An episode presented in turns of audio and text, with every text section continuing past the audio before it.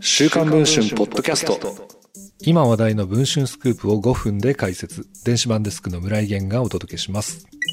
グループ会社3社で検査不正が相次いで発覚したトヨタ自動車。同社の社外取締役を務める菅原育夫氏が週刊文春の取材に応じ、トヨタ秋夫会長の経営姿勢に苦言を呈しました。創業家出身で絶対的な存在とされる豊田会長に対する社外取締役からの苦言は大きな波紋を広げそうです。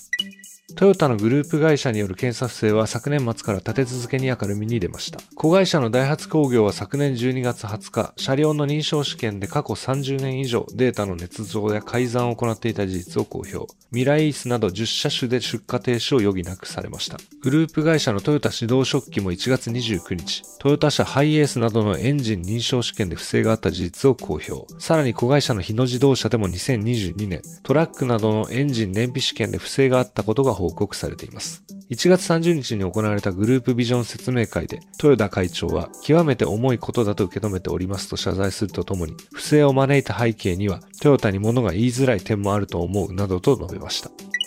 こうした中、週刊文春の取材に応じたのが、2018年からトヨタの社外取締役を務めている菅原氏です。1981年に旧通産省に入省、経産省製造産業局長などを歴任し、2015年に事務次官に就任。退任後は内閣官房参与を経て現在のポストに就いています。トヨタの取締役会は10人で構成され、菅原氏は4人いる社外取締役の1人です。菅原さんは秋尾氏についてどう見ているかと聞いたところ、秋尾さんは変わってしまった。昔は一加減持っている人たちが周りにいた。でも2020年頃からかな。副社長を次々放逐したり、3人置くと言ったり、それで置いた人もまたいなくなって、秋尾さんに引き上げられた人ばかりで率直に物を言う人はいなくなりました。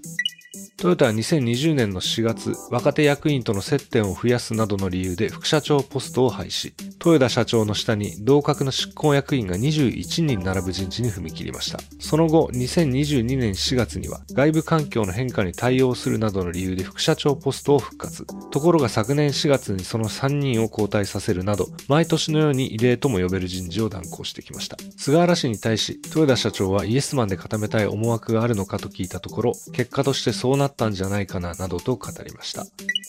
現在配信中の週刊文春の電子版では、そんなトヨタ自動車の内部事情についてかなり詳しくレポートをしています。8ページにわたるロングレポートになっていますので、ぜひそちらの方も読んでいただければと思います。それでは本日のポッドキャストはこの辺りで。